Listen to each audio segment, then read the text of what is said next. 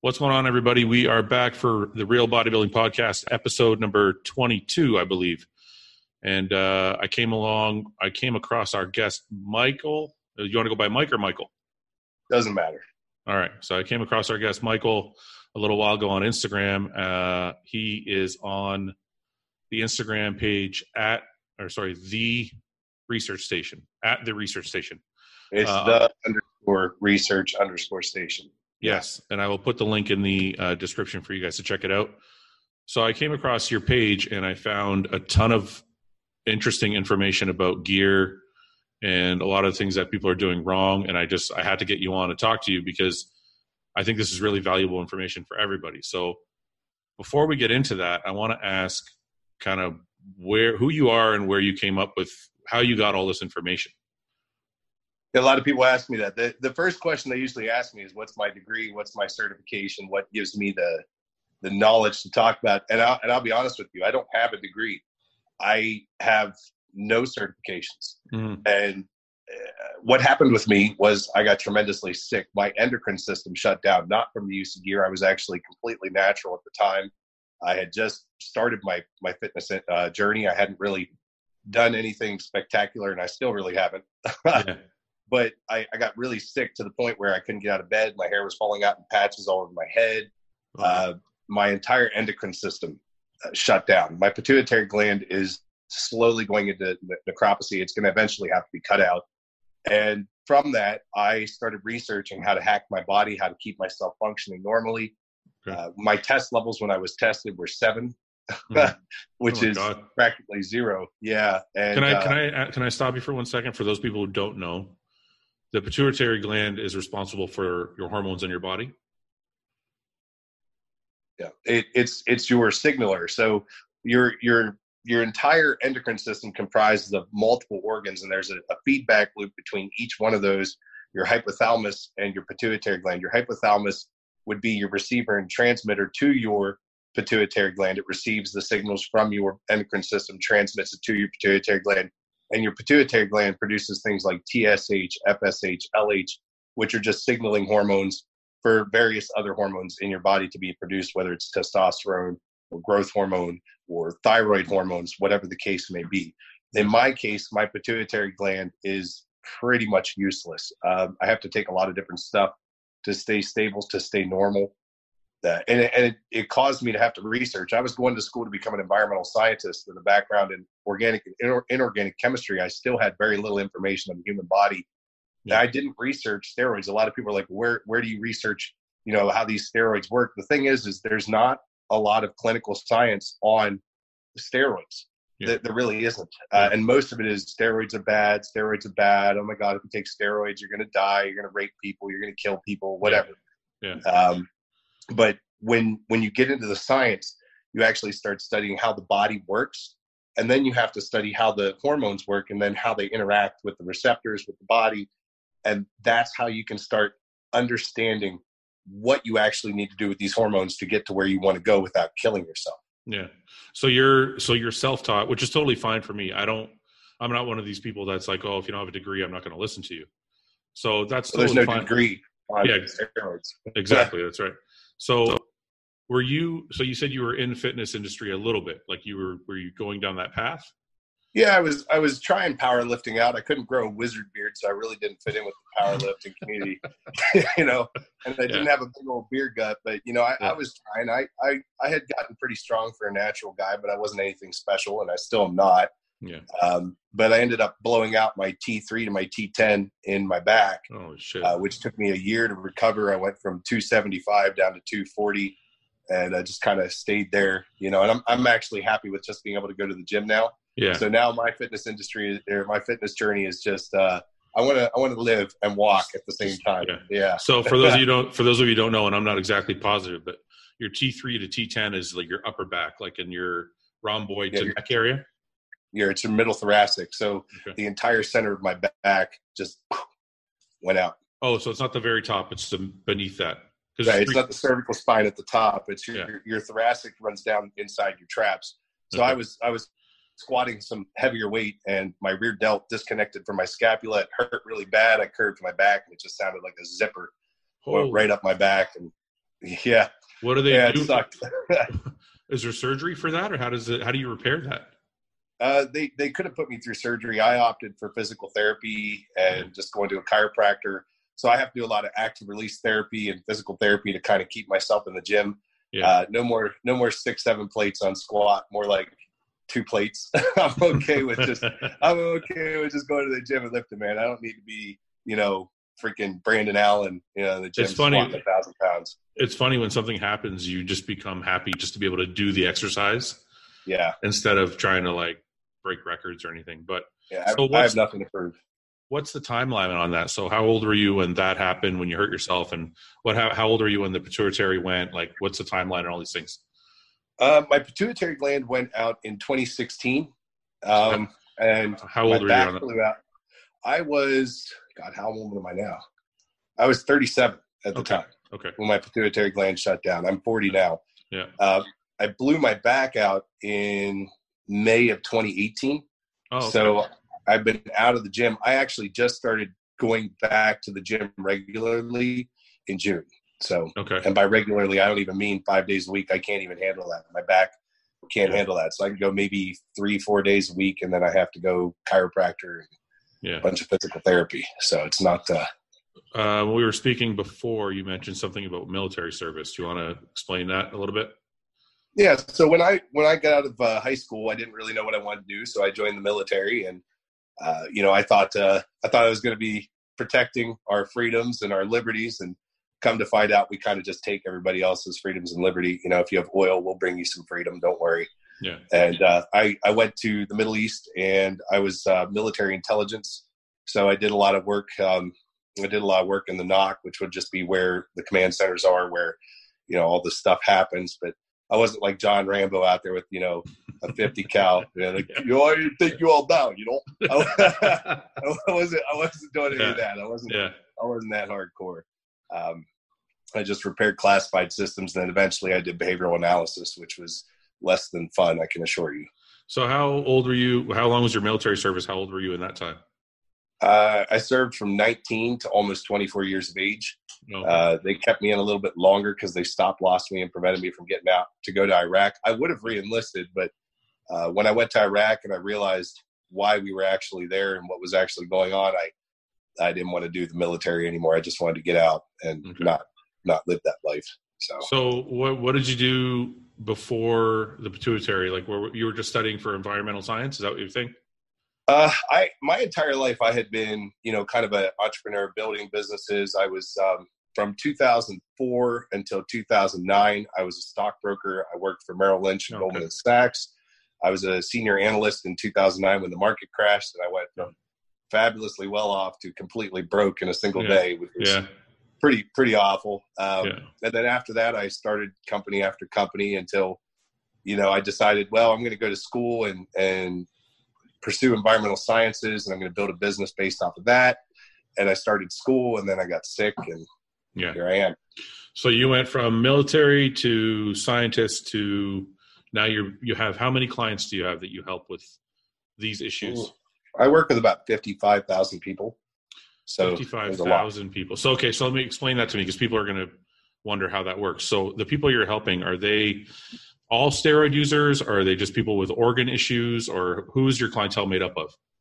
Uh, it ranges but primarily you're talking about people in the bodybuilding and powerlifting industries Okay. but I do have quite a few people now who are seeking like naturopathic approaches to dealing with endocrine problems. And the majority of my research is actually in that area to deal with endocrine issues using a naturopathic approach as opposed to medication. Yeah. Uh, but how it works, uh, we there there are gosh, there must be like 200 Instagrams that share my videos anymore Yeah. Yeah. and um, they they get these people in and they they come to my website and they consult me and I just I just consult people all day and night. That's my life. I So how- in the morning. I'm I'm sorry if this I don't mean this to sound disrespectful in any way. No, You have 50 55,000 clients in the bodybuilding powerlifting industry. There's a lot of people that haven't heard about you. Like I I just found out about you recently. I I don't know there's about 10 million give or take in the United States. So 55,000 sounds like a lot, but it's a, yeah. it's a tiny tiny dent. When you when you talk Sorry, you cut out about from anywhere from 10 to 25 million. So Um, I was going to say, but 50, like most of the coaches in our industry, if they have like 200 clients, they're, Yeah. considered, they're considered popular. So I just Right. don't know how, like, how do you even handle 55,000 clients? I don't. So I I just consult them. They they they go to my website. They consult me. I don't have direct hands-on contact with them. I don't manage their diets. I don't manage their training programs. I just tell them the way you're taking your hormones right now sucks, and you need to change this, this, this, this, and this. And here's how I would take it. Here's the supplements I would take. Or oh, your blood work's reflecting this and this. You shouldn't even be on anything. You need to come off. Here's what you need to do to correct your Yeah. body before you move forward. Um, you know, I get I get honestly to be honest with you, the majority of my serious clients are people that come to me with tremendous health issues that have been ruined by coaches. So Yeah. a lot of these coaches that have, you know, two, three, four hundred clients and they they build their business off of having guys take, you know, one, two, three grams of test a week. Yeah. You know, these people get tremendously sick. Their hair falls out. Some of them have colostomy bags. Some of them end up with diabetes. Some of them have severe pituitary failure you know, Yeah. kidney disease, liver disease, you know, fatty liver disease, hyperlipidemia, hyperinsulinemia, hyperandrogenism. So you have all these different diseases and disorders that start sprouting up from the abuse. And I get those people. So I get the most broken people in the This is industry. This is insane to me because it's weird how bodybuilding is a popularity contest because we got people like Tony Huge, which we like to call we like to call him Anthony because he's not huge and we don't know if his name's Tony. So Yeah. we're like we got people like him out there and he has thousands and thousands of views on his YouTube pages. And I've watched some of them and they're completely ridiculous. He's Yeah. telling people to take these steroids and he's saying add these SARMs and he's saying, oh, you can get you can gain 20 pounds of muscle in 30 days. It's just it's insane. You can't gain 20 pounds of muscle in 30 days without insulin. Yeah, it's I just, don't, I, I don't I don't I don't think you can do it. Period. I don't think I've never seen anybody do it, but Oh, you definitely can do it, but you can definitely kill yourself at the same time. There's there, there's there's guys I've seen put on 65 pounds of mass in maybe four months. no mass. And- Yeah, I agree with you weight wise, but he's saying actual muscle tissue. Oh, well, I don't know about lean mass. All Yeah, that's- mass, but you can yeah. put on quite a bit of oh. muscle Oh. a month. I could put on I, I could put on 30 pounds. I could put on 20 pounds in a month. That's not a problem. It's uh Me too. Just give me enough pizza, man. I'll put on 20 pounds in a week.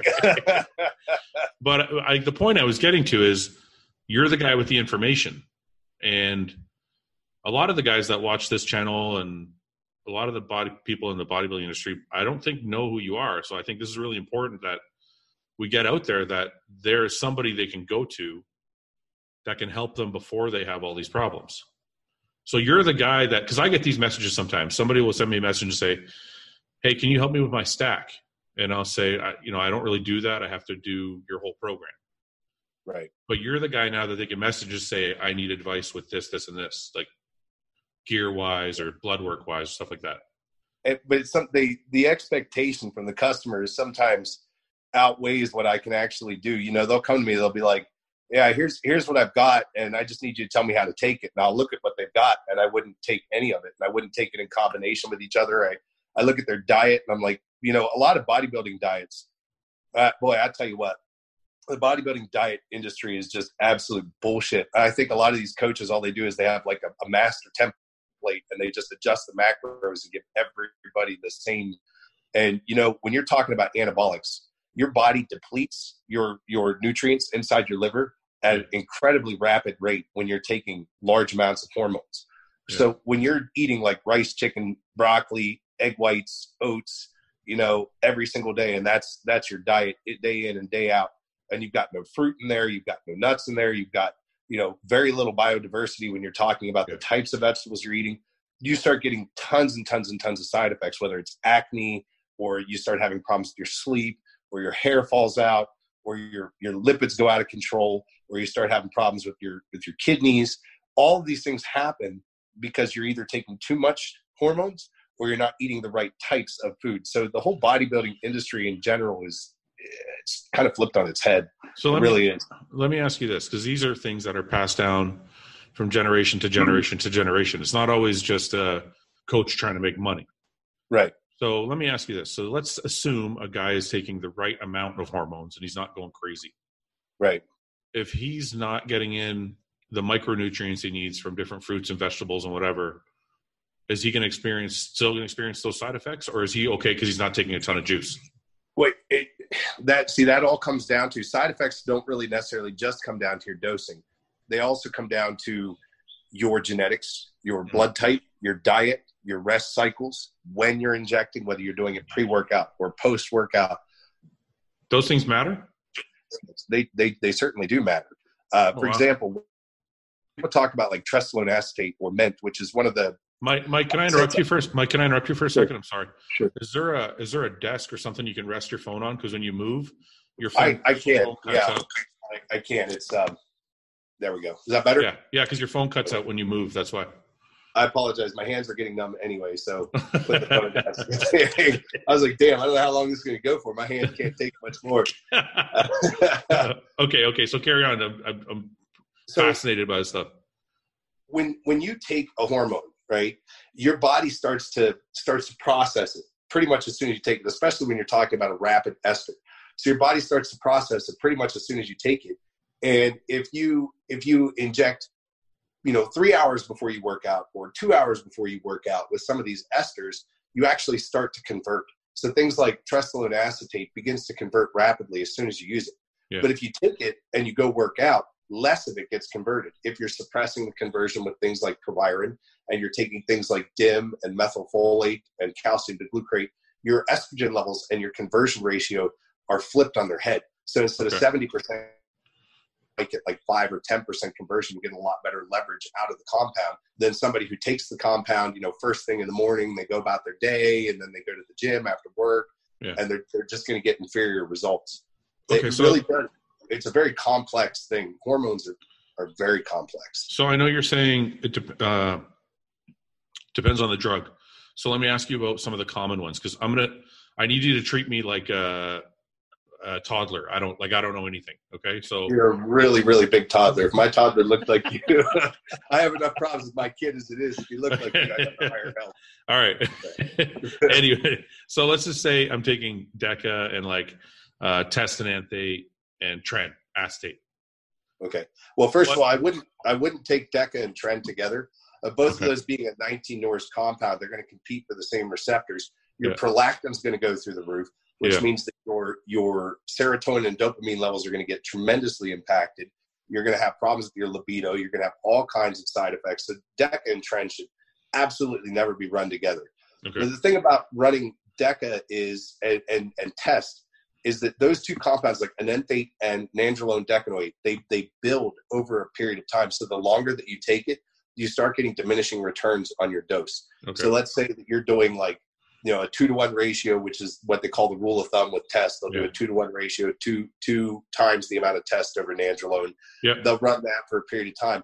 Over time, you start getting more and more and more side effects and less and less and less results. That's why guys who say, "Yeah, you can run DECA, but you can't run it too long. You'll start holding water, and you know your dick will shut down, and this Yeah. will happen." That, Yeah. has to do entirely with how much you're running and how long you're running it for. So Okay. my methodology is shorter cycles with longer esters or pulsing your esters back and forth like a, a more moderate ester and then you Yeah. switch over to a faster ester so that you can continue your cycle for a longer period of time.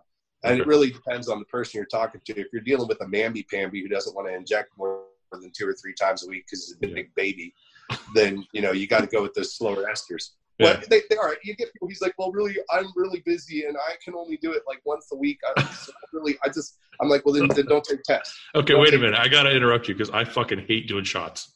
Like I hate, I hate. Like if there's something I gotta do, like I would rather do test uh, enanthate or cypionate like two or three times a week than do pro like every day or every other. day. You know what I mean? Like I just, I don't, I. I can't, I can't stand doing shots, man. It's just so. But I do understand what you're saying. Is sometimes it's it's a necessity. So Well, I mean, just take 20 milligrams of Triactin twice a day, and you'll be all right. what does that do? Triactin like a man, you big baby. okay. okay. All right. no, No, no. A, the frequency of dose and the speed of ester will improve your results. But Okay. if you're dealing with someone who's like uh, ectomorph versus an endomorph, you know, someone who has a hard time losing fat but not necessarily adding muscle, you know, using those rapid esters with them, will result in faster muscle gain and less adipose. Whereas if you got an ectomorph, if you use the fast esters, yeah, they'll blow up real big, but then Yeah. as soon as they come off, they're like. Oh. So I use a more moderate ester with somebody who who is uh, a fast metabolite. So the person who metabolizes things quickly and they get things out of their system quickly. I use a more moderate ester. I'll put in some EQ or I'll use some Deca or I use you know Cypionate. But someone who you know they just they can't keep the weight on, or, or I'm sorry, they can keep the weight on. They just can't lose the body fat, but they Yeah. get bigger and bigger and bigger. Yeah. You, you got to use faster esters with them, or they're just going to bloat and look fat. They're going to feel miserable. And they're not going to look good Yeah. you know you have to consider there's a lot of factors that come down to a person's physiology their biology their genetics when you talk about hormones and i think that's where the issue gets missed in this industry people just think everything's cookie cutter like if, if you grabbed the average bodybuilding coach and you pulled up their cycle that they give to their athlete it's always like 400 milligrams of, of tren ace 400 milligrams of pro 400 milligrams of masteron you know monday wednesday friday they'll they'll inject that piece that 400 milligrams three days a week or you know sometimes they'll do four days a week. But, but why? Who came up with those doses and where did it come from and how do they know that's how it's going to work for that client? Well, let me answer answer, is they don't. let me answer your question, just because I'm one of those coaches. So, and I'm not. I'm not. Honestly, I don't take any offense to it because I'll be the first one to tell you I'm not an expert in steroids. Like it's not. I'm not an expert. I just this is what I did. Uh, I guess I do it more by experience. This is how I started. This is what I did started this doing, is and what worked for you yeah, this Right. will work for me. So, but I'm the kind of person who does the three shots a week, and I am. I do. I do think the cookie cutter thing, in a sense that I didn't realize that if somebody was holding more fat or is subject to holding more fat, they should use this ester, or somebody who's an ectomorph should use this ester. Like, I didn't. I don't. Cons- I didn't consider those things. I think a lot of people don't know those things. So well it, it comes down with your metabolism you know everybody's metabolism is different yeah, Um, and I, I put out videos even talking about blood type, and I got some backlash on that. I got some guys from I forget the what the hell was the name of that Instagram pro something forums pro AAS forums something like that. These hmm. guys have this dude named Lab Rat, and he was like blasting off about blood type has nothing to do with hormones. And you know, here's the thing: it actually does. Your Yeah. blood type does. People are like, blood type doesn't have anything to do. Well, if it has something to do with your diet, then it has something to do with how your metabolites work.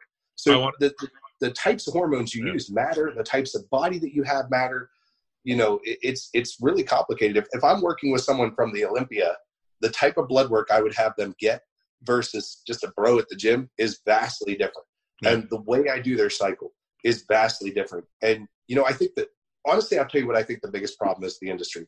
Everybody sees the guys getting on stage, you know, whether it's um, you know, Brandon Curry or Flex Lewis, or they're just seeing these guys get up on stage. They're like, I want to look like that guy. How do I get big like that guy? I want to be just like that guy. And what they don't realize is that guy's life, his entire life revolves around his body. From the moment he wakes up to the moment he goes to bed, he gets up early so he can eat at a specific time. He goes to bed at a certain time so that he's eating at a certain time. He's taking his sometimes injecting three, four, five times a day, depending on the guy Mhm. you know and you have just just insane amounts of food and specific timed doses and specific time stuff and specialized blood work these guys literally they live their entire life for that stage yeah, and so when you talk to a person who's just a gym bro and they, they just want to take whatever a lot of coaches will be like well i know how to get you there you got to take two grams of test you got to take growth Yeah. hormone at 10 iu and you got to take 10 iu of freaking insulin twice a day they got guys taking lantus and humalog and people Yeah. are falling over dead off treadmills and it's funny to me is people only know about like the matt porters or the, the big name person that dies from yeah. whatever they know Yeah. they don't know about the dude that nobody's ever heard of that falls off a treadmill with a heart attack in the middle of the gym yeah, nobody yeah, cares about that guy Yeah, but yeah, there's thousands of them every year. yeah. They're everywhere. You know. So let's go back a little bit because I'm I'm still um, and this may be just me, my own personal needs, but I'm still fascinated by the time thing. So I want to go back to where we we're talking about stack. So let's just say I have test, tren, EQ instead of Deca. Let's say that's let's say that's my stack. okay. Uh, what type of tren did you say? Ace or an Enthic? ace? Okay. Okay. When do what time of day is best for that injection?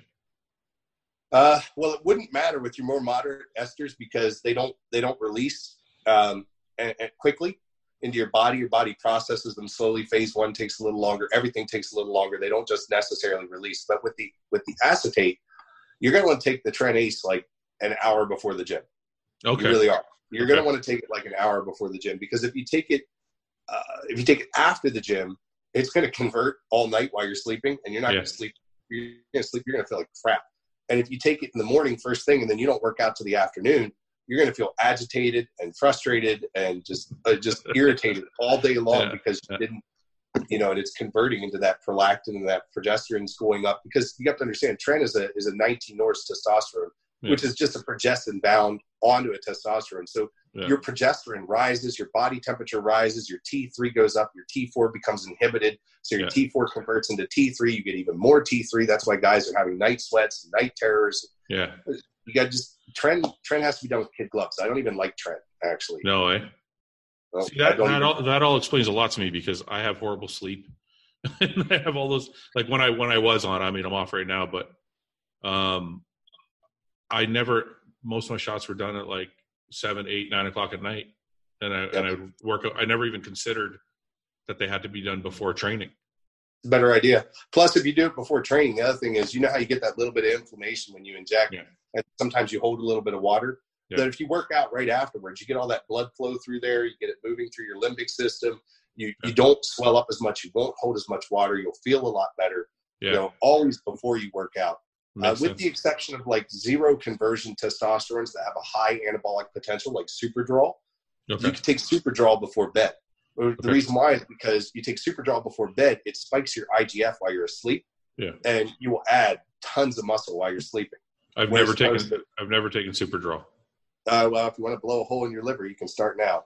So, it's like yeah. swallowing But the, grenade, okay, but wait a minute. The problem is you just said you're going to put on tons of muscle, so all these perk people that are watching are going to be like, "Oh fuck, I got to get Superdrol." But then, but then they're not going to listen to the part where you said it's going to blow a hole in your liver. Well, and and that's the truth. That's why you know, like ten milligrams of Superdrol before bed with your liver support. When you go to bed, that's your liver actually expands while you're asleep because it's going through a healing and restore, restoration cycle. So while you're asleep, your liver's healing. So that's the best time to take it because you're not going to blow a hole in your liver. You're only taking 10 milligrams. You don't need that much. People think, God, I need like 30 milligrams of this a day and 70 milligrams of that, 200 Yeah. milligrams of this. Yeah.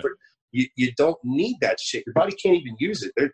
Your body's capacity is about 125 milligrams a day of testosterone. If you go to my website, the research station, click on Yeah. research, there's a blog called Blended TRT. I actually have sourced studies with DOI numbers showing that the body can only manage about 125 milligrams per shot. Okay, so let's get into that since since you brought it up. I have a lot more like actual use of anabolics questions because, but let's get into that since you brought it up. So, if someone said to me, "You can only process 125 milligrams per shot," does that mean I have to take more shots, or does that just mean I can only handle 125 a day? You're going to have to send me your address so I can get you some triacting because you're going to have to take some more shots. Yeah. you're going to have to take some more shots, man. I'm, I don't know what to tell you. So I mean, wait a you minute. can- So your so you're- body can use it, right? Your Wait a minute, so this- If sorry, you inject, if you inject, say you inject 400 milligrams in a single shot, your body's going to use a portion of that. But what you need to understand is after you get past 125 milligrams, your HDLs begin to crash and your LDLs rise. Your body has a natural preset based off of genetics. When your LDLs get to a certain point, it just immediately it starts a bile response and starts dumping lipids. So all of those sterols that you just injected, a large portion of them, and somewhere between 20 to 60 percent, depending on how much is built up in your system, begins to dump into the bile. So your feces start to get yellow, a little bit runny. You know, you start having like really wet shits instead of like you know the the good ones that you don't have to wipe for two days to clean up. You know, and that's what starts to happen to you yeah, when when you overdose test. And people are like, I didn't even realize that was happening to me, but now that you mention it, yeah. you, know, yeah, that's exactly what's happening, and Yeah. your body just can't handle it. So if you if you dose the right way, you can take a lot less test and get a lot better results. And the guys mm-hmm. I had getting ready for the Olympia this year, I think 600 milligrams in an entire week was all they took. And everyone's So like, just- "That's bullshit." I'm like, "That's all they took." So just so people know, you had guys in the open class bodybuilding Yes. at the Olympia. Yes, so Okay. Yeah. So- I, I'm not going to name drop because I don't no, do no. I don't want you to do that. I just because the reason I'm the only reason I'm saying that is this. Some people watching this are going to say, "Well, that might work for a CrossFit guy or something," but it's not going to work. So I just want people to know that you're you're using these you're using this information on open pro bodybuilders. And and when I deal with an open pro bodybuilder, like uh, you know, I'm I'm I'm scheduling like when they do their insulin, what types of insulin, when they do their growth hormone, what types of growth hormone, when they do their test, what types of tests. So it's actually those guys get really, really, really timed and specific Yeah. Yeah. information. And you know, they take a lot less stuff, but they inject a lot more than what they're they're used to injecting. But the end result is they get on stage and they feel better than they've ever felt. They look better. I think the, the one guy I was talking to this year said this is the first time he made it all the way through a prep where, where he wasn't angry and sick and couldn't sleep. And Yeah. you know, he's like, I didn't have to take diuretics. He's like, I just I was ready. He's like, I was So- I was ready. What um how does that affect their blood work? How what are you noticing with their blood works when you do this? Well, the, after they after they come off that cycle and they go back into like a TRT or a cruise, as most guys call it, uh, their their blood work, their lipid levels are more under control. Their hematocrit is not out of control, so they won't they won't be at like sixty percent hematocrit like most of them are Yeah. when they come off. their their bun is pretty pretty stable. Their creatinine isn't like elevated 20 30 percent. It's only maybe ten percent elevated. Yeah. You know, so their their blood work looks a lot better. Now it's always elevated because when you're running tests, you're, you're going to be above, you know, what the presets of normality are, but Yeah. your body is functioning okay Yeah. at those levels. So let me ask you this. So you're saying injecting more is okay, but only injecting a certain amount. So what is the limit for a guy, say weekly, that you think is usable for the body? Uh, well, I mean, I know, I know, I know everybody's different. Let's t- just use me for example. If you're using rapid ester, okay, let's just say if you're using rapid ester and you go seven days a week and you don't have to worry about diminishing returns, because like I said, as it builds up in your system, that 125 moves down because your your levels are raising, so you Yeah. can't you can't keep pumping that same amount in. But with with fast esters that are in and out, and you're doing 125 a day times seven days, that's going to Yeah. be your max. You Okay. know, that's okay. that's that's the max. But that's that's ridiculous. You don't even need that. You know, Yeah. that you just need the right types of compounds. You need to understand the person's body, understand what they respond well to. You get them on the right types of compounds, and you can get by with freaking 300, 400 milligrams a week with ridiculous results. So I'm gonna I'm gonna use me for an example, just so just so we have a frame of reference. So my and I've said this before online, so I don't care, but the what I noticed the sweet spot for me, if you want to call it that, is 1250. Okay. Right. Now, what you're saying is that's crazy. Yeah, What that's I want to what I want to know is how come I feel better, or maybe not feel better, but feel better in the gym when I go from 750 to 1250. Um, mental, Pro- probably some of it's mental, but also you have to remember because you're taking those moderate esters, it, you're not plowing into it. You're just you're you're just stepping up and staging, and your body's already dumping anyway because it's not going to let you use that much test anyhow. So let's say you're taking 1250 versus 750, right? Yeah. Well, 750 is well above that 125 mark, and Yeah. so is 1250. The Yeah. 750 you dump this much, the 1250 you dump this much. Now you're actually at 750, which is where you wanted to be in the first place. So Yeah. Now you feel good. You Yeah, get what I'm- I'm saying? Yeah, but I'm getting more though. Oh, you're getting more. Sorry, you cut you're out there. more. You're, you're getting more, but you're dumping more. So you, Yeah. you you're getting what you wanted to get, Yeah. but your body's now dumping more. So you're putting more strain on your liver. You're putting more strain on your kidneys. It'll lead to kidney stones, kidney disease. It'll liver, lead to hyperlipidemia, fatty liver disease. Yeah. All kinds of stuff starts to happen when you when you updose to hit that sweet spot, which is really just you you you go to a certain point. You're like, okay, I feel good, but I need to go up because I'm not getting my results. So you go up. You're like, I'm not there. And then you go up again. You're like, now I'm there. Well, Yeah. okay, up here you're there, but your body dumped 30% to 40%. So actually you're here. And when you were So- here, your body dumped 20 to 30%. So actually you're back down here at the 500 where you started in the first place. You get what I'm saying? Yeah. So if I understand you correctly, what you're saying is I hit my sweet spot of 750, but I dumped 500 trying to get there. Yes. Where I could That's- be, where I could be hitting like 700 a week, like yeah, or 750, like you're saying, if I do it right without hurting Yeah. myself. Frequent injections with a rapid ester and you can get to where you want to go. And yeah, I get it. Like I use a 25 gauge 5 8 needle. So a little tiny, you know, I take the little 25 uh, gauge 5 8 needle and I hit the shoulder or I hit the quad and it, it's, it, it's not, I'm not shoving like an inch and a half needle, you know, into my glute, which I'm totally against. But you take those Yeah. smaller needles and you do your injection, it doesn't. it doesn't hurt. You don't get big big swollen lumps. You know. Yeah, no, not in a not in a five eighths. But then wouldn't people say, well, that's not going deep enough, and that's more subcutaneous? Uh, it's not subcutaneous because five eighths would still be intramuscular unless you're fat as hell and you got a whole bunch of extra tissue that you got to go through. But I'm saying with a guy like you, at what I'm guessing you're about ten percent around there, twelve percent, close. There. Yeah. Okay. Close. So you maybe have like a, a, thin layer of fat on your delt, right? Yeah. And so you put a five eighths in, you're getting you know four eighths of penetration into the muscle tissue. Yeah. You know how's that not intramuscular? Well, I just thought. Yeah. Go ahead. I just thought that it had to be deep in the muscle, or it would kind of come out of the. You know what I mean? Like I didn't know. I didn't know you could go even just on the even if you stick like even if you stick an inch and a half needle in your leg right and and you plug it with your test oil and you pull the needle out you're still going to see some some perforation some oil coming Yeah. back out of that hole every time Yeah. it, it doesn't matter if you put it all the way down into the deep muscle or into a shallow bit of the muscle as long as it gets into the muscle tissue and i know some guys are like well how do you feel about the sub-q test injections I was going to I've ask you the that. science of that. Yeah. Um, there's a lot of schools of thought on that. It affects and adjusts the ester and how fast it, and, and rapidly it works with your body. Uh, it's not as stable. I don't like it. I think that you retain more water. Plus, you have to remember that androgens and estrogens store in your fat tissue. So if you're injecting test Yeah. into your fat tissue, you're just getting a big old lump of, te- uh, of, of test right there, and it's staying, and it's not Yeah. coming out. Yeah. And by the way, when when testosterone and estrogen build up in your fat tissue, it becomes harder and harder to lose fat, especially for a woman. So if you ever look at like a woman going through a show prep, you'll notice like the first time she takes gear, she'll she'll take some Anavar and she'll get that she'll get that real nice booty and you know tight waist and she'll look great.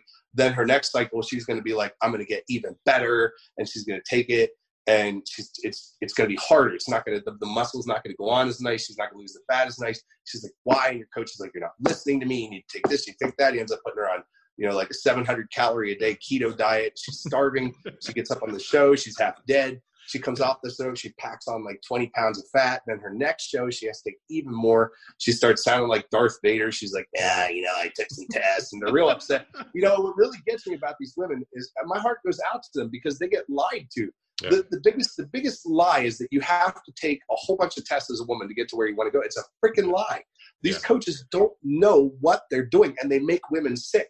And so then you get these women who, you know, they have to defend themselves because guys are being dicks. They're going on their page, well, you look like a man. She's like, you, you don't even look like a man. You know, and they'll, they'll be like, you'll talk all this shit back and forth, Yeah, and they'll, they'll yeah. act like they're, they're beautiful, but they're the same ones calling me on the phone, crying, talking Yeah. about how they need help because they sound like a man and their face has changed and they they can't sing anymore and their hair's falling out and their thyroid's not working and please god help me and it takes me six eight months and i may not even be able to get them back on stage because their system's so messed up Yeah. So- yeah. you know testosterone in fat tissue and estrogen in fat tissue makes the fat tissue harder to lose Yeah. uh, for women it causes terrible side effects so subcutaneous injection not a fan of it i think that intramuscular is the way you, you need to go it's tried true and proven uh, and i'm going to be old school on that and i really Yeah. don't care what people have to say about it. Yeah.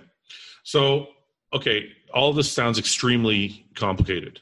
Um, it is It's all really, really new to me. Everything I've seen in your videos and everything, I'm like, this is all all new. So, is there? And, and this is probably a stupid question, but is there a simpler way to explain it to people? Like, if you're a coach and you want to help people and you don't want to give them the wrong dumb shit advice, is there a Uh, guideline or an ebook or something that you have that can people can buy and so has some people ask me all the time. I, I know you said if I touch my phone, you know, it'll pause, but you know, No, no, go ahead. where I get information from, Yeah. and I'll just show you some of it. So here's my library, and so Yeah. when I and I've read all these, and each one of these things has a different purpose for what I do. And people say, "Was there one specific ebook to, in order to formulate these concepts explained here?" Uh, Okay. My mentor is Victoria Felcar. Uh, Victoria Felcar is she makes me look stupid. Like Yeah. she makes me look stupid. She's that smart. I, I sit in the room with her. And my hair stands up on arms because she's so damn smart. But you know, she taught me how to do Bayesian diagrams, which is basically you pull all these different research studies of things that you are that are knowns. These things are knowns, things that we know happen, and then you have a, a probability outcome on the other side. And the Bayesian diagram is we know these things are going to occur, so this is what we can expect. And because of that, we expect this outcome over here. Yeah. So that that's the only way to formulate this stuff. I mean, there, like I said, there's no clinical science, but we do have clinical science on everything else. So we're able to put together, you know, as accurately for you as possible, you know, scientific processes to deal with this stuff. Now, in the future, I am going to start up a research company. I have a 501c that I'm in the process of getting started where we're going to do clinical research on anabolics and I'm going to yeah. do it. I don't give a shit what Congress says or what anybody says. I'm going to prove to people this stuff's not bad to take. You know, yeah. and, and that's another thing I want to approach. You know, all those studies on SARMs and steroids and everything that you see, like if you go to scholar.google and you type in anabolic androgenic steroids or AAS or steroids or testosterone, you get all of these freaking studies that come up with steroids are bad, criminal criminal behavior is tied to steroids. Yeah. You take steroids, you're going to be a raper. You take steroids, you're you're more likely to abuse your spouse. There's three think tanks in Washington D.C. that do all of those studies, and they are paid for by Congress to pump those studies out so that everybody believes, oh my God, steroids are bad. Oh my mm-hmm. God, I can't take these. Well, they did the same thing with marijuana, and now look, marijuana is freaking legal everywhere, yeah. and I, I don't see anybody you know killing each other over marijuana anymore you know? Why it's, why is it in, why is it in the government's interest to make us all think it's bad? Or they just don't want people fooling around with it? Because of the, because of the side effects. Big pharma. No it's big pharma. So you have to understand big pharma has a complete and total hold on this. If you go into the pharmacy in the united states right now and you try to buy a bottle of testosterone cypionate you pay $180 yeah. you go online to billy bob's bathtub basement gear and you go and buy yourself some Billy Bob basement bathtub gear for yeah. like $25 for a bottle of test or $35 or $50, yeah. you can get the, the same product, so to speak, for a third of the cost. And Big Pharma is making huge amounts of money. It's legal, and they don't want these illegal operations because if they have these illegal operations, then they have competition. That's right. So it really comes down to Big Pharma controlling everything. It has okay. to do with money. It's all about the money. So I saw I saw a, a couple videos on SARMs. Now I tried SARMs. I got nothing from them. Uh, I tell people usually it's I tell people it's kind of a waste of time. Um, but you did a, a, full series on SARMs, so you're telling people that they are 100 percent fake. Thousand percent fake. You, you got to realize if if you're big pharma, right, yeah. and you you start clinical trials in the 2000s for SARMs, okay, you are not going to start those clinical trials without provisional patents. Provisional patents, which can be renewed and renewed and renewed until something's approved, and then they can push the full patent. Yeah. When they do that, they get 20 years of product protection, where, or even 50 years, depending on how they do it, of product protection, where, where you cannot make this without their approval, and then you have to pay them royalties. That's how generic medication comes about. So the big pharma is is very engaged in creating these um, these patents so they can protect their, their intellectual property. Otherwise, they're not going to produce anything. Yeah. So all the selective androgen receptor modulators that have yet to be abandoned, which is only a few at this point in clinical trials, they are all protected by patent. I mean, even the ones that are abandoned are protected by patents because they intend yeah. to remodulate them and use them again. Okay. So what China did was like China was like, oh, these are not classified as a steroid in the United States, so we can make a whole lot of money. So what are we gonna do? We're gonna change the, the testosterone, then move the molecule around like this, and then oh, it's still SARM, it still work, and it does. It does still work. Can you explain that? Can you explain that in our in normal language? So yeah. they add they added a molecule. They they, they so they're with every hydrocarbon. A hydrocarbon is just a, a basic compound that that exists for you know organic chemistry. Every hydrocarbon has methyl groups and aldehydes and alcohol groups and all these different functional groups attached to yeah. In the case of a sarm in most cases they they plugged multiple methyl groups onto the onto the hexagonal benzyl that you'll see which will be just the hydrocarbon itself. Yeah. they plugged multiple methyl groups on that to change the structure and now it's no longer so it's not so it's not actually a sarm. It's whatever it's they actually. it's whatever they created Right, but your body pops those methyl groups off just like it does with like a prescription medication. You take a prescription medication and it pops that apart and it takes the piece it's going to use and sends it through the body. It yeah. does the same thing with the SARMs. It pops these little pieces off and then it takes that hydrocarbon and it's like, well, I don't know what the, this is, but okay, and it throws it through the body yeah. and it goes around And the thing about these SARMs is there's absolutely zero science on these black market SARMs. There's no science. Yeah. Like there's there's only the clinical science, but the clinical science cannot possibly reflect the, the the stuff these people are taking because they are not chemically identical. Yeah. So yeah. these these carbons are bouncing through the body. They're binding to places they shouldn't be binding. Your ocular fluid starts getting affected. People get yellow or green vision. They get pus from their eyes. They tell me, oh, SARMs don't have any side effects. We'll tell that to the thousands of guys who have cone titties because they took LGD and they only took it for a couple of weeks and their system shut down and they got bitch tits. You know, yeah. tell it to the people who have androgenic alopecia with whole strips of hair missing out of their head because the difference between taking tests, which converts to dihydrotestosterone, is when you lose your hair, it just kind of it's like a, a, recession where you get yeah. like a bald spot. Yeah. But with with a, with a selective androgen receptor modulator from say China, you know, and you don't know where it's coming from or where it's going, it doesn't bind properly, so it goes where it shouldn't. So you might yeah. lose like a strip of hair, like right around the side of your head, just yeah. or, or a patch, you know, or whatever. It, it'll just do really i've seen some really wild stuff and you know these guys like tony huge who you brought up before first of all the guy is not a doctor in medicine so no, he should really drop that fucking doctor excuse my french i cannot stand that he calls himself dr tony huge we get it you like real estate law great bro so happy for you that you can sell a house i'm super proud of you but don't use that title to prop yourself up as some kind of medical professional who's telling people to take your, your bunk ass insulin products and your you yeah. know enhanced athlete products. He pushes the shit out of SARMs. He just did a video with that uh, with Mark Bell. Yeah. And I I like Mark Bell's products. I do. I like I like his his sleeves. I like his slingshot. You know, I, I like the guy. Yeah, and he's got bigger arms than my legs. So I mean, I'm I'm cool with him. He's a, he's a good guy. But I didn't like the fact that he got on Tony Huge's thing and propped up SARMs. But you know why he did it? Not because he takes SARMs. Mark Bell doesn't take SARMs. He's never taken one take SARMs. It's for the money. Yeah. These people are buying SARMs left and right, man. They go onto these pages like it's legal, it works just like steroids, it has less side effects. Everybody says it's great. I'm just going to try it. They try it, boom, they get sick, or they get no effects, or they get some muscle gain, so they keep taking it until they're so sick I can't fix it. Look, yeah. I have to put people on active carbon when they take SARMs. I have to so put them on active, active carbon? carbon. What's active carbon?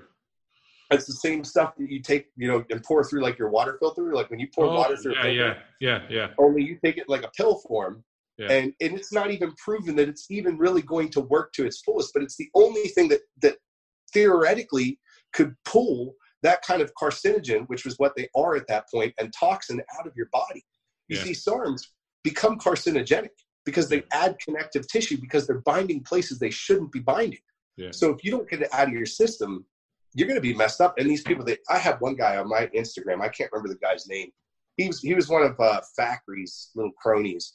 Like he comes to my page and he's like, "Where's your science on the SARMs, bro? Where's your science?" I said, well, "Where's yours? You know, where where where is your science? Because the stuff that you're taking could not possibly be sold legally in the United States if it was a SARM, because yeah. it would violate." Oh, yeah. and they just had to sit there and think about it. Well, that makes total sense now. And yeah, if you go on Google and you Google like the the letter from the FDA in 2017, it's public record.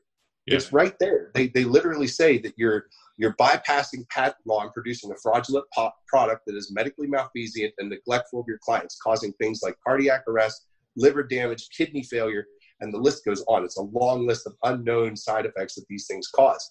And the FDA can't do anything to shut them down because what the hell are they? Because it's not a, because it's not an actual SARM.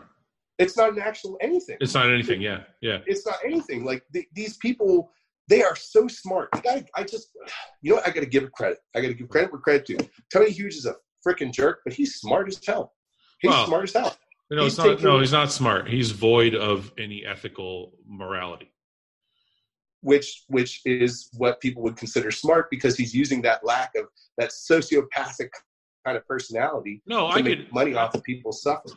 I don't. I don't consider it smart. It's not. I could come on here and be like, I'm taking this dog shit thing, and people, no, are gonna people are gonna buy it. That's, he's just an asshole. Smart, when I say smart, I don't mean intellectually smart. I mean like, you know, kind of shyster smart. You know, street yeah. smart. Yeah. That kind of guy, like the drug dealer on the he's, corner. He's he knows how to corner people. He does. Yeah. He gets them like vultures. He's a he's a victimizer. Yeah, I agree with that. I agree with that.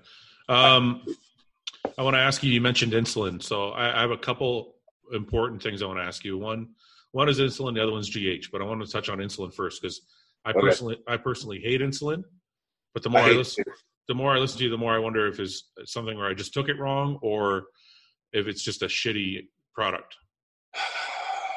Um, first of all, with insulin, and I want to put this disclaimer before I say this or, or anything out there about insulin. If you are not competing in the Olympia, or you are not a professional bodybuilder, or this is not your life, and you are going to dedicate your life to it, don't fucking take it because it's like Russian roulette. It's like holding a 45 to the side of your head and pulling the trigger over and over and over again. You want to be Dallas McCarver all over again? Go right ahead because that's what happens people don't understand if you don't know what you're doing with insulin even if you do know what you're doing with insulin your body can just have enough and if you become insulin resistant like let's say you take insulin and you're insulin resistant which by the way is a direct side effect of testosterone use a lot of people who are type 2 diabetic from testosterone use are just insulin resistant Yeah. and so insulin resistance and steroid use go hand in hand so then you compound on top of that that you're also taking insulin well then you start building up subdominal fat behind your stomach wall, which pushes against your spine, gives you that distended belly. You get that ridiculous kind of belly look, you know, which eventually goes away when you stop taking insulin. But if if you take insulin right, you can use a very, very, very, excuse me, a very small amount of uh, my battery's dying on my phone. I apologize. You can use a very small amount of insulin um, and and achieve tremendous results. When you say when you say it right- sorry, when you say a small amount, what are you talking about? Well, it depends on the person. Let's Entirely say- on let-. Let's say 280 pound Fuad Abiad. I want to try it. Okay, so are you an ectomorph or an endomorph or meso? Do you do you lose fat easily or add fat easily? Uh, I lose fat pretty easily. I'm not. an, I'm not. An. I'm not. An, I'm not an ecto though. I'm like somewhere in the middle. You're like an ectomeso. Yeah. Yeah. Okay. no, so I'm probably. you, a, I'm probably an endo meso. okay. So you're a little bit, a little bit wider in the Yeah. center. Yeah. Okay. All right. So with you, uh, you're going to want to use like a a moderate or slow, like Atlantis pre-workout, like two or three IU, and then post-workout, you're going to want to use four or five IU of say Humalog, something quick. Okay, you're because Two different kinds together. two different kinds. Yeah, you can't use this if you just use the same kind. Uh, and again, if you're a complete ecto, that's completely flipped around. Yeah. And if you're if you're complete endo, it, it's totally different insulin again. So when people Oh, ask me the insulin, question, I say, look, I, I don't even play with insulin unless you are seriously getting on stage and you're competing in the top of the game, either in Olympia or Mr. Universe. You're the very, very top of the top of the top. There's Yeah. absolutely no reason to play with it. But what if a Uh, kid? but- What if a kid said to you, "Well, I'm not at the top now, but I want to be at the top." uh, I would say prove it and get get get yourself to the point where you're Yeah. almost there before we start playing that game. Yeah. Because you know, for me, and I, and I have to tell you, when I when I talk to a client, I'm more concerned about whether or not that person lives and dies than whether or not they've reached their freaking goals. Yeah. Their goals mean shit to me because and you're 40 years old, you know, Yeah. and I'm Yeah. 40 years old. When we were 25, we're just like, I want to be the biggest that there ever was. I'm going to put muscles on my muscles, you know. Yeah. you get to 40, you're like, man, I'd like to see my kid graduate from high school. Maybe I'd like to see him get married. Maybe Yeah. I'd like to, you know, enjoy my life. Or hey, I'd like to have a pizza every once in a while. Yeah. You know, these Yeah. these your your points of view change Yeah. like that. Agree. And so when these people come to me and they say, "This is what I want to do," and I want to put muscles on my muscles, I have to I have to park that for a minute, you know, and I have to be like, Yeah. look, you know, there there's some really serious ramifications that can happen to you. There's a whole counseling session that goes in before I'll even talk about insulin with someone because I someone can straight up die, even at the minor doses, because you know a lot of guys take 10 IU of that Yeah. stuff. They'll take Yeah. 10 IU insulin pre and Yeah. post. Yeah. I don't even get close to that. You you can use insulin, peptides, growth hormone, and test. Use much lower doses of everything, get a lot better results, and you don't don't have to kill yourself. Yeah. You know, eh, you can get guys on stage at 300 pounds dry for the O on a third of the stuff of the rest of the guys. So You let me ask let, let me ask you this though, because the problem I had, the main problem I have with insulin, I did it one for one off season, Right. and, and I decided I didn't like it anymore because it didn't really, I didn't feel like it did what it was advertised to do. Right. But what do you say about the guys who are like, okay, I tried five IU and it worked great for a couple weeks, but then it, it wore off, so I started, I moved it to eight, then ten, then fifteen, and because that's what happens, guys start it and then they kind of lose that initial pump feeling that you get from it. So they increase so you, the dose. You know that when you take a hormone, any kind of hormone, that your cortex in your brain shrinks just a little bit. And each time that you take a hormone, you get this cortex shrinkage. It's all mental. It's all mental. They believe I need to take this. I need to. They're looking in the mirror. They're like, you ever seen white chicks where the girl's like, I'm so fat. Look at this. It's like Tina the talking tummy. And she's like, I'm gonna get you some help, some professional help. Like that's what happens to these guys. Like they'll be like 260 pounds with like muscles and the muscles and like I'm fat, yeah. I'm ugly. I need to put more on. I need to add more. Okay, but wait a minute. More. Okay, but wait a minute. Wait a minute. I, I'm going to say this from experience. I'm not going to talk about anybody else. Okay. I know when the first uh, uh, look, I haven't done insulin in, in years. Right. If I if I did insulin tomorrow mm-hmm. on a high carb day, I know I would feel probably crazy in the gym. Right. But if I kept doing it, I know after a couple weeks that feeling would wane and it would probably go away. Insulin resistance. I know, but you're telling me that that's all mental. That's mental. not. I'm not getting an it's actual. mental and it's mental and physiological. So it's the insulin resistance coupled with the fact that your cortex is shrinking, coupled with body dysmorphia, coupled with all kinds of stuff. And you know, a lot of the things that these guys do when they're when they're doing the insulin, okay, they'll they'll do like uh, for every you know one insulin unit, they'll do 10 grams of carbs, five grams of protein, you know, 0.5 yeah.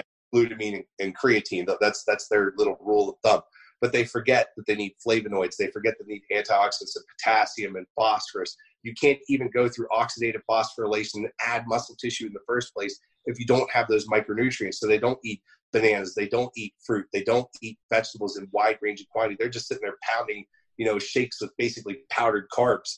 And, and that's why, because your ATP and your ADP through your Kegin cycle. So you have a Kegin cycle where where it starts off as triphosphate ATP, and it goes through oxidative phosphorylation. It drops the phosphate in and starts protein synthesis.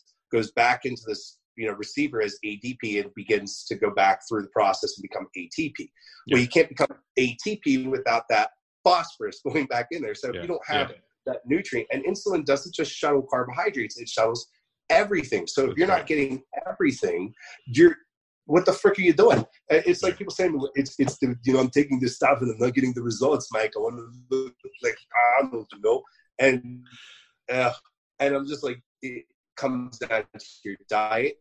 yeah. comes down to your rest.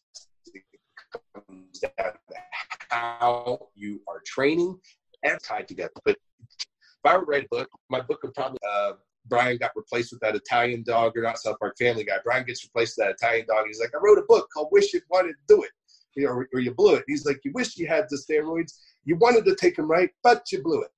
You know, it's it's this teaching a person how to actually take it right is so impossible because they don't actually want to know. They just want to be told.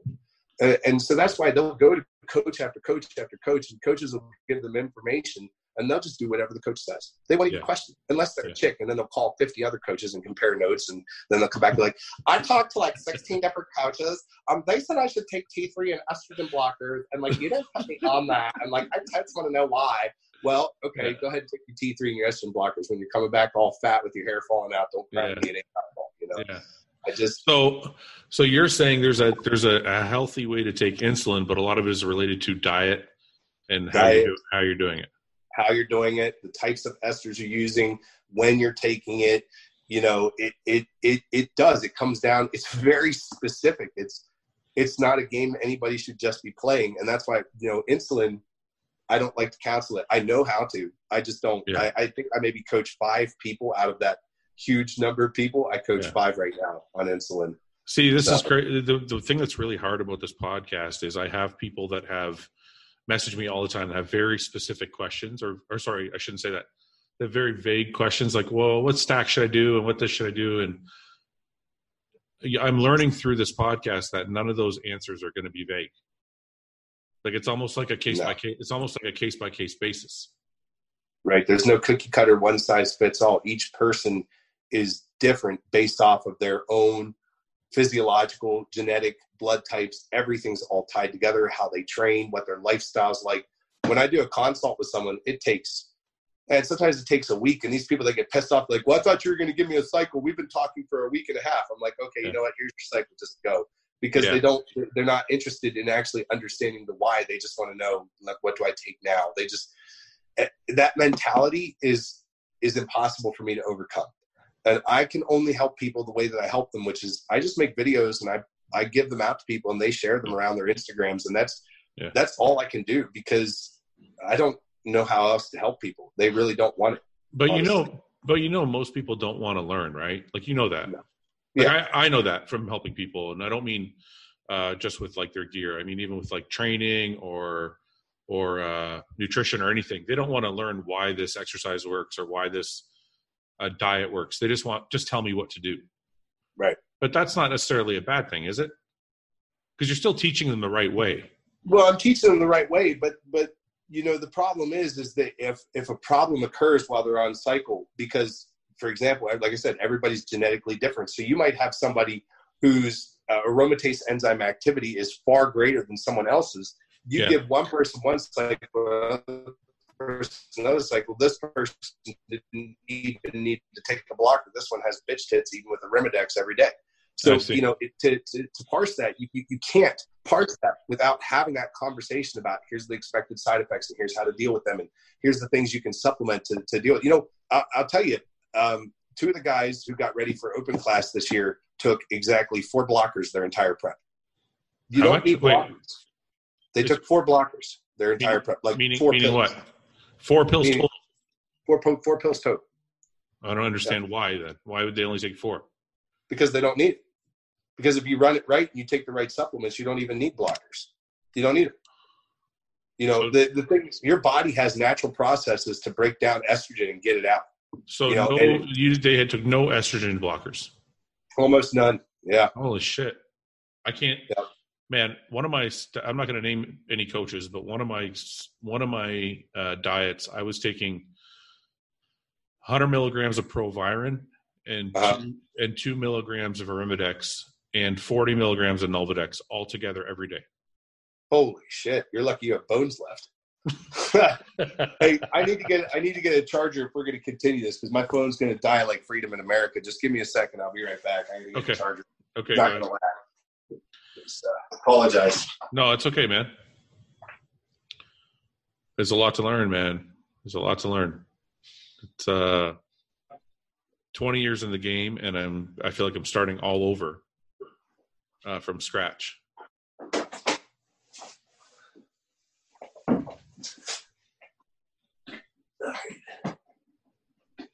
Almost there, man. Just gotta plug this bad boy in.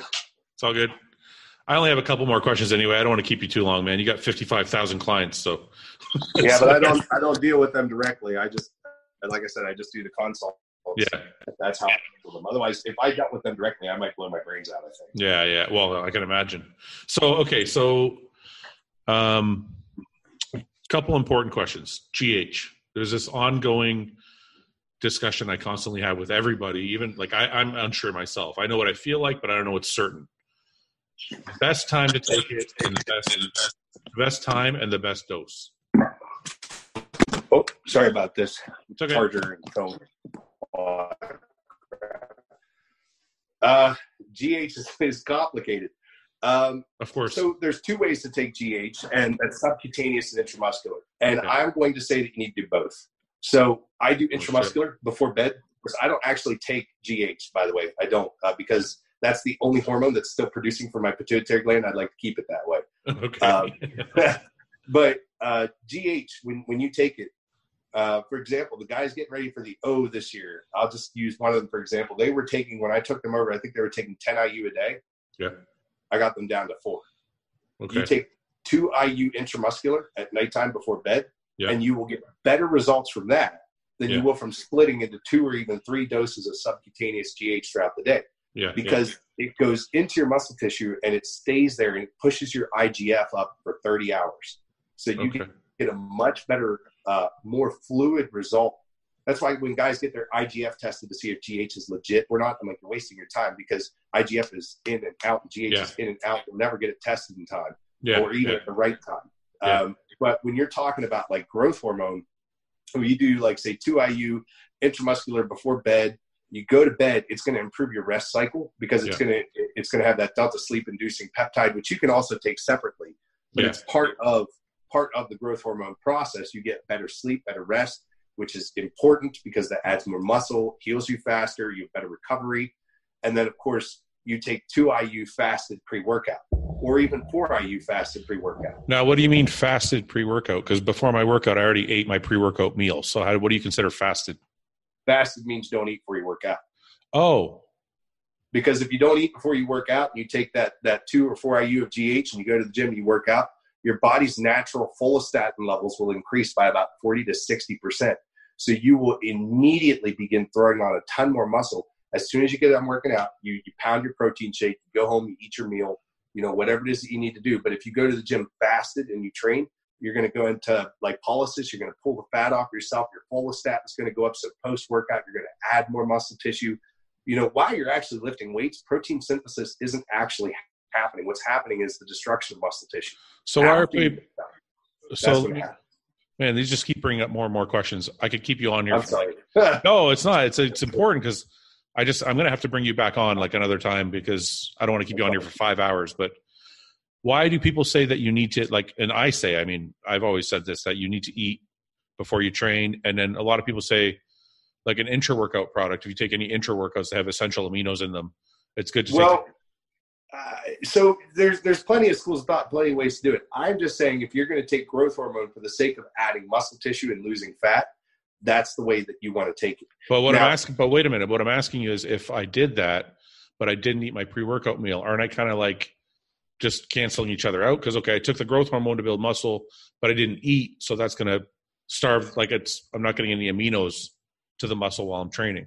Well, but you're not going to go into a catabolic state because you're on test and you're on growth hormone, and both those things suppress a catabolic state. And plus, when you enter a training cycle in in a depletion, your body releases follistatin to prevent the breakdown of muscle tissue. So then you go post workout, you start eating. All of a sudden, you're fueling that ATP, that Kegin cycle. You're fueling protein synthesis. Oxidative phosphorylation starts happening, and you'll just slap on all kinds of muscle, but it'll be dry muscle. So you'll get like that that leaner you know, more Better look. dried look as yeah. opposed to that round. Because you know, if you eat your, your pre-workout meal and your intra and all that stuff, yeah, you you'll get bigger yeah. in the other way, but you'll also be wetter. You'll have that so water tissue, like rounded yeah. caps, and sort of you just you just won't get that that look. And you can still add the size, um, and you you can you can eat before you work out. I can't work out if I don't eat first, or I'm going to punch someone in the face because I'm going to I'm going to beat up some little tiny freaking gym bro with bird arms, and I'm going to eat him there because I'm going to be hungry. You yeah. know, I've been known to pop open a Lenny and Larry's cookie just eat at the gym because I'm a fat ass. You know? Okay, but how do you? so, let me ask you this: Is there a way to? Okay, let me ask you this. Let's say I'm going to go fasted, and uh, I want to I want to take my GH pre workout fasted.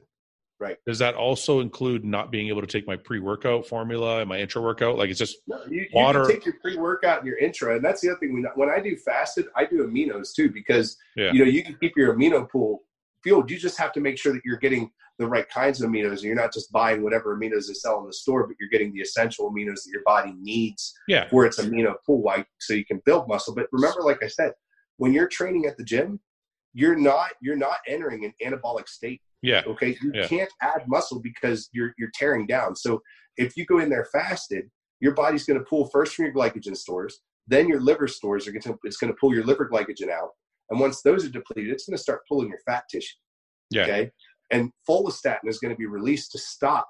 Um, uh, why the frick did I just lose my train of thought? Uh, I'll get back to it later. Okay, it's, it's okay. It's a process of converting protein into sugar. I, I can't glyconeogenesis. Yeah, that's yeah, it. Glyconeogenesis. That's it. Yeah. yeah, I apologize. Some the words, man. I got a million of them floating around in my head. So let me okay. Let me ask you. I want to be more more specific because part of the reason I take my pre workout is not just for uh, you know, being anti-catabolic. Part of the reason I take is for energy or any type of stimulant or well, whatever. It can't be for the taste. That stuff tastes like shit. I don't care what. Not, not mine. I'm actually releasing my own pre-workout, and it's delicious. Well, I have to try it because I hate pre-workout. I drink that stuff, and I'm like, oh. no, no, mine's mine's good. But, okay, so if I want to do your way, yeah, I don't. I don't do any pre-workout. If I want to, if I want to do it your way, I can take two. I use a GH intramuscular or subcutaneous before before training before training you do sub Q. Okay, because you want that you want that spike, that two hour spike, because you really only get a two hour window. Because yeah. that's the same length of time for your training. Yeah. That IGF's going to be there. It's going to promote that protein synthesis. It's going to post workout. You're going to eat, and that IGF's going to grab that food and just pound it in there. the follistatin is going to be suppressing all the myostatin. You're going to add all this muscle tissue. It's going to be dramatic. Within Okay. three months of doing this, you'll you'll be you'll notice. You'll Okay, if I do if I do that, and then I I take a pre workout on my way to the gym, and then I drink my intra workout, am I canceling out the process you're talking about? no No won't unless your intra workout has like you know 50 grams of carbohydrates, in which case Yeah, yeah yeah. Okay, okay. I got you. your if your intra is carb if- but see again you can't you can't skip carbs if you're doing insulin either so again No. it really comes down to what you're actually taking and, and again so, so there's no real rule of thumb Yeah. you know if you're just taking growth hormone that's the best way to do it but if you're taking growth hormone and gh or sorry growth hormone and Insulin. insulin, you have to take it with food pre Yeah. during post walk around with gummy bears in your pocket you know something Yeah. to keep you from freaking dying you Yeah. know i i just i'm not a fan of insulin at all Yeah. uh just super not a fan of it especially when it gets that you know that that look it's never a good look that, No. that- it's kind of like a rounded muscle It's get that- bloated and that- it's pudgy. bloated- And, yeah. yeah it looks terrible it does Um. Okay, so one more important thing before I let you go, diet wise, are you still doing a standard bodybuilding diet, but including all the micronutrients, or are you doing something t- totally different? I eat seven to ten cups of vegetables a day, three to four cups of fruit, and then after that, I just eat whatever the hell I want, man. I don't Well, monitor my diet. But let's use I the really guys, the guys that you worked with for the open classes. You just do their nutrition, their their gear, or do you I do didn't- nutrition? I didn't do any of their nutrition, but I told them that they needed to have seven to ten cups of vegetables, three to four cups of fruit every day. And I said, the last couple weeks, if you have to shave the fruit to get rid of some of the calories, I said, okay, but it should be the last thing to go because you have to remember rice and sweet potatoes and potatoes and, and oats, they have freaking nothing in them. They're Yeah. just carbs. Yeah. You, you, you need, you need those nutrients that 90% of the side effects caused by steroids are caused by a shit diet Really? and shit gear. Yeah, absolutely. So all these guys that are taking gear that are having problems could probably negate them by 80 just 90%. ju- just by not just by eating better, like a better micronutrient dense diet. Doing microdosing and better micronutrients. Those two things will fix almost every side effect out there. What uh, do greens count as a vegetable? You mean like the powdered greens? Yeah. Uh, yeah. You know, But- honestly, man, I, I, I will, I will in a pinch do greens, but I just get bags of kale, like to hit my greens. I'll do like bags of kale and I'll do like three cups of kale, two cups of fruit. I'll throw in a scoop of protein. I'll blend it up. I'll drink it. And then like, you know, throughout the day, I'll have different types of vegetables, whether it's onions, peppers, carrots, whatever.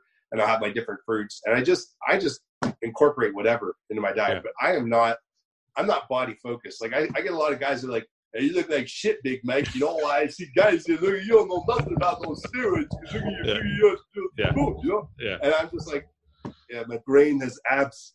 It does sit ups in my Yeah. mind. You know, I, I, I don't care about my body. I'm not body focused. I, I'll be honest with you. I eat pizza. I eat cake. I eat whatever the hell I want. I Yeah, no, I I just yeah. when it comes to an actual athlete, when when we're talking about like a high end athlete, Yeah. I won't control their macros, but I will control their micros. Like I will tell them, you need specifically this many cups of this, or we're going to have problems on this cycle. You Okay. cannot run this cycle if you're not doing this. And here's the things you need to supplement, and they're going to be timed and specific.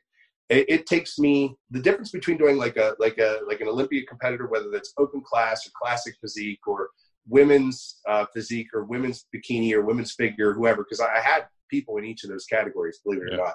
Yeah. Um, and no matter who it is, it takes me weeks to build their to build their program. It takes time and conversation, adjustments, manipulation. Because you'll try something with them and it's they're, it's not jiving right, or they just, Yeah. and then you just got to find where it locks in. And then when you Yeah. find where it locks in, you don't mess with it. And Yeah, you keep them yeah. there. And some of the people that had get on stage this year had absolutely their best years ever. They Yeah. had their best years. They came up drier than they've ever come up. They didn't all win. Yeah. But they did good. And I did have some winners this year. Yeah. And uh, Well- you know, I, I don't I don't care whether someone wins or not. I just don't want them to die. That's the end of the day. Yeah. Someone Well, if somebody had told me a long time ago, there's a way to do this without any, because a lot of you guys know out there that follow me. Uh, I was working on my blood pressure issues, and I said I had some blood work issues, and I've actually done my first. I'm getting my first consultation with Mike myself because if somebody told me a long time ago, hey, you could be that big or you can do and this is the thing I like about you the most is you're not saying don't do steroids are bad for you. You're saying there's a way to get huge and there's a way to do them and still be healthy. And not screw yourself up. Yeah. There there might be limitations. Remember there, there is a limit, you know, to how far your body can get yeah. before you start playing with your health. But yeah. once you get to that limit, there's ways to hack your body and kind of stay in flux instead of crashing and burning. Yeah, you know, yeah. people people talk about like all these big guys on stage. You ever seen like uh, Ronnie Coleman now? You know, he just looks totally wasted away. You look at all these guys that were these huge, big Olympia competitors now, they just look absolutely withered and tiny. That doesn't have to be anybody. You can hack your body so that when you're 65 years old, you're still 260. Yeah, but maybe the but and there and sorry, you cut out you cut out Mike. I just said when you get to like 60 years old, you yeah. can still be 260, 270 at 10 percent. Yeah, and healthy. But in their yeah. in their defense, just in case, just because I yeah. well, just in case I don't think they are, but just in case they are, in their defense, they probably don't want to be like if for me when I'm done bodybuilding, I don't want to be 280 pounds anymore. Oh, you don't want to eat, you don't eat ten thousand calories a day anymore. Healthy no. You don't want to sit there and shove chicken down your face all day long. When I hang up, when I pizza, we just got to get you on the pizza game. That's, right. that's yeah. right. You, if you, know, you, you roll it up and the grease just starts pouring out of yeah, it. That's, kind of that's my favorite. Yeah. that's my favorite. Yeah. on your nipples. I. um, no, I eat enough pizza, man. That's that's actually part part of my problem. But um, Listen, I, I, I really, really appreciate you coming on, man. I have like a thousand questions, but I feel like this could just go on forever in circles. So, uh, I want to know if you'll come back on another time when I have a little bit more experience with you and I can help kind of relay the message. Yeah, absolutely. However you want to do this, man, I'll come on and talk with you as much as you like. I don't, I don't have problems with it. I, I like I said, I, I'm not going to prepare before I come on. So if I don't no. know the answer to a question you asked for, I may just tell you I, I don't know at this time. Yeah. Uh, but for the people that, that listen and watch, just so you guys understand, when I speak what, on those videos that you'll see on Instagram, before I do those, I do six, seven, eight hours of research. I do talking points. I write the notes down. I create the whiteboard. I call my mentor. I ask her questions. I make sure that everything I say is correct. So yeah. when you know when people ask me where do you get your research from, hours yeah. and yeah. and hours of just constant reading and it's not studies on like trend you know there's like yeah. five studies on trend that are worth a shit and the rest of them are just trash yeah yeah, read all those in a day it's it's studies on really really detailed scientific stuff like single nucleic polymorphisms and how those genetic SNPs impede or interfere with protein synthesis or muscle development or side effects or yeah. you know there, there's so much that goes into it i i couldn't even there's some days I just I don't want to. I don't want to. There's days I wake up and I'm like, man, I don't, I don't even want to. I remember yeah. we posted a, I posted a video, I think, or I didn't post the video. I think Fred Smalls posted a video on his Instagram of one of my posts from a long time ago. I forget it was like on Ment. Yeah. Um, and uh, you know those guys. Uh, what's his name? Factory. I can't really say his name right. Uh, I'm not sure if Factory's. I think it's Factory. I think it's Factory. Yeah, he he he he like he he said something like, well, what did he say? Because Fred sent me the screenshot of it. What did he say? He said uh, he said this guy talks. He doesn't have any clout. He goes, this guy's a nobody and a nothing. And I'm just like, I went through his page. He's like, who is this guy? Yeah. You know, talk, and he has like he's on his page. He has like um, 72 pro cards won and 20 pro victories or something like that. I said, well, that's cute. I used to be there. You yeah. know, and, yeah. and I just you know, yeah. these people they they they they will attack the information. So when you put the information out, people like Factory and Tony Huge, who have something to gain from their clients being their clients, will viciously attack any information that, that I'm gonna put out. But I gotta tell you, man, everything that I put out, before I put it out, it goes through rigorous vetting before it goes yeah. online.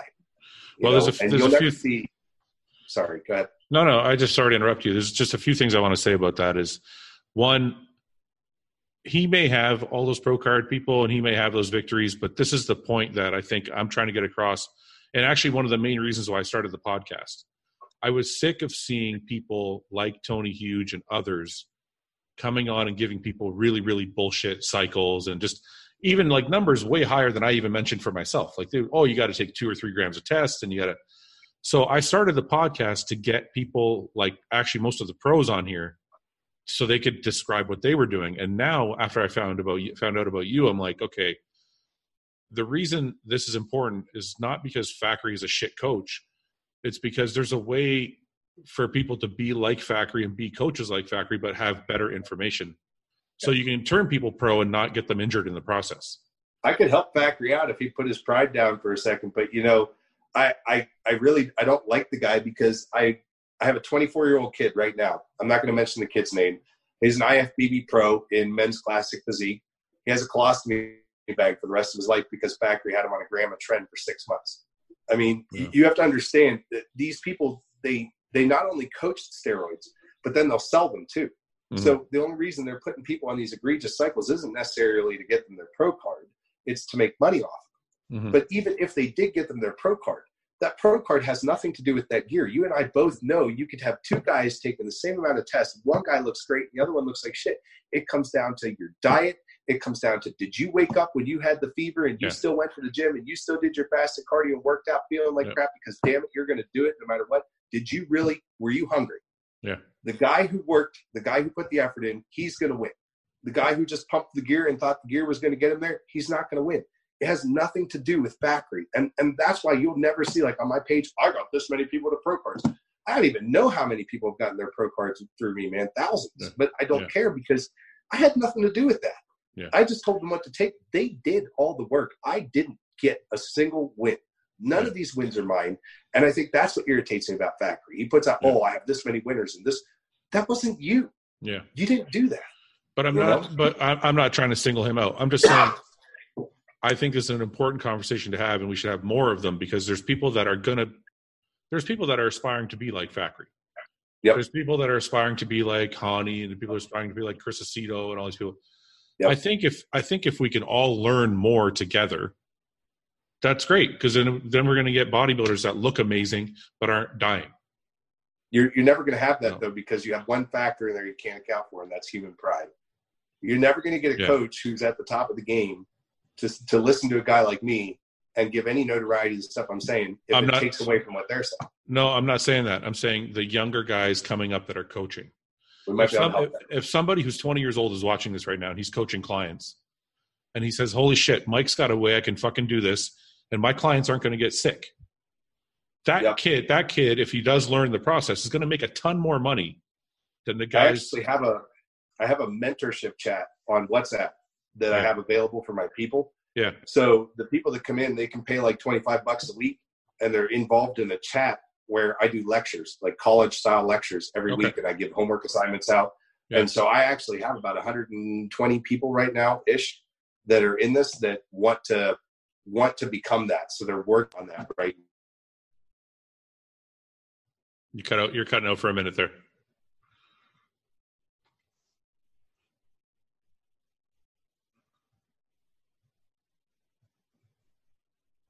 Hey, Mike, are you, are you are you there? Your phone, your internet connection's cut out.